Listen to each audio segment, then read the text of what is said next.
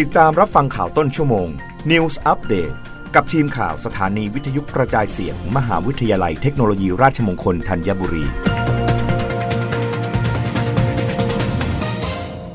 รับฟังข่าวต้นชั่วโมง โดยทีมข่าววิทยุราชมงคลธัญบุรีค่ะ กรมการแพทย์ต่อยอดเจอแจกจบ สู่การสแกนหรือโทรแจกจบตามแนวทางการรักษาโควิด -19 นายแพทย์สมศักดิ์อาคาสินอธิบดีกรมการแพทย์เปิดเผยว่า รัฐบาลมีความกังวลสถานการณ์ผู้ติดเชื้อรายใหม่ที่เพิ่มขึ้นในช่วงนี้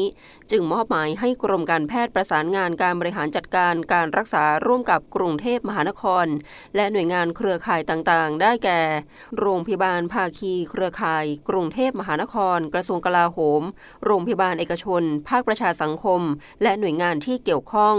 กรมการแพทย์ได้ต่อยอดระบบการดูแลจากเดิมเจอแจกจบ สู่สแกนหรือโทรแจกจบ ซึ่งเป็นการจะทำ QR code หรือโทรติดต่อสถานพยาบาล สังกัดกรมการแพทย์สำหรับผู้ป่วยที่มีโทรศัพท์ เพื่อเพิ่มช่องทางให้ผู้ป่วยสามารถเข้าถึงการรักษาได้ โดยไม่ต้องมาสถานพยาบาลในกลุ่มที่ไม่มีอาการ หรืออาการไม่รุนแรงการระบาดของโควิด -19 ในขณะนี้มีแนวโน้มจำนวนผู้ติดเชื้อเพิ่มสูงขึ้น ส่วนมากเป็นกลุ่มอาการสีเขียว การรักษาผู้ป่วยส่วนใหญ่จึงเป็นรูปแบบแยกกักตัวที่บ้าน จึงยังมีเตียงรองรับกลุ่มอาการหนัก สำหรับการรักษาผู้ป่วยโควิด -19 เป็นไปตามแนวทางเวชปฏิบัติ การวินิจฉัย ดูแลรักษาและป้องกันการติดเชื้อในโรงพยาบาล กรณีโรคโควิด -19 สำหรับแพทย์และบุคลากรสาธารณสุข ฉบับปรับปรุงครั้งที่ 24 วันที่ 11 กรกฎาคม 2565 แบ่งเป็น 4 กลุ่ม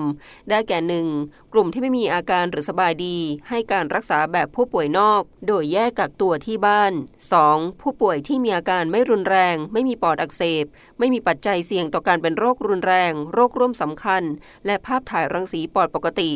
3. ผู้ป่วยที่มีอาการไม่รุนแรง แต่มีปัจจัยเสี่ยงต่อการเป็นโรครุนแรง หรือมีโรคร่วมสำคัญ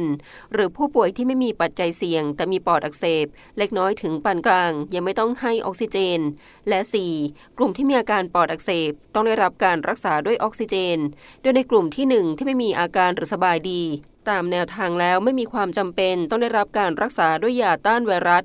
อย่างไรก็ตามขอความร่วมมือประชาชนยังคงปฏิบัติตามมาตรการต่างๆ เพื่อป้องกันการติดเชื้อ โดยเฉพาะการใส่หน้ากากอนามัยเมื่ออยู่ในที่ชุมชน ล้างมือและรักษาระยะห่างระหว่างบุคคล รับฟังข่าวครั้งต่อไปได้ในต้นชั่วโมงหน้า กับทีมข่าววิทยุราชมงคลธัญบุรีค่ะ รับฟังข่าวต้นชั่วโมง News อัปเดตครั้งต่อไป กับทีมข่าวสถานีวิทยุกระจายเสียง มหาวิทยาลัยเทคโนโลยีราชมงคลธัญบุรี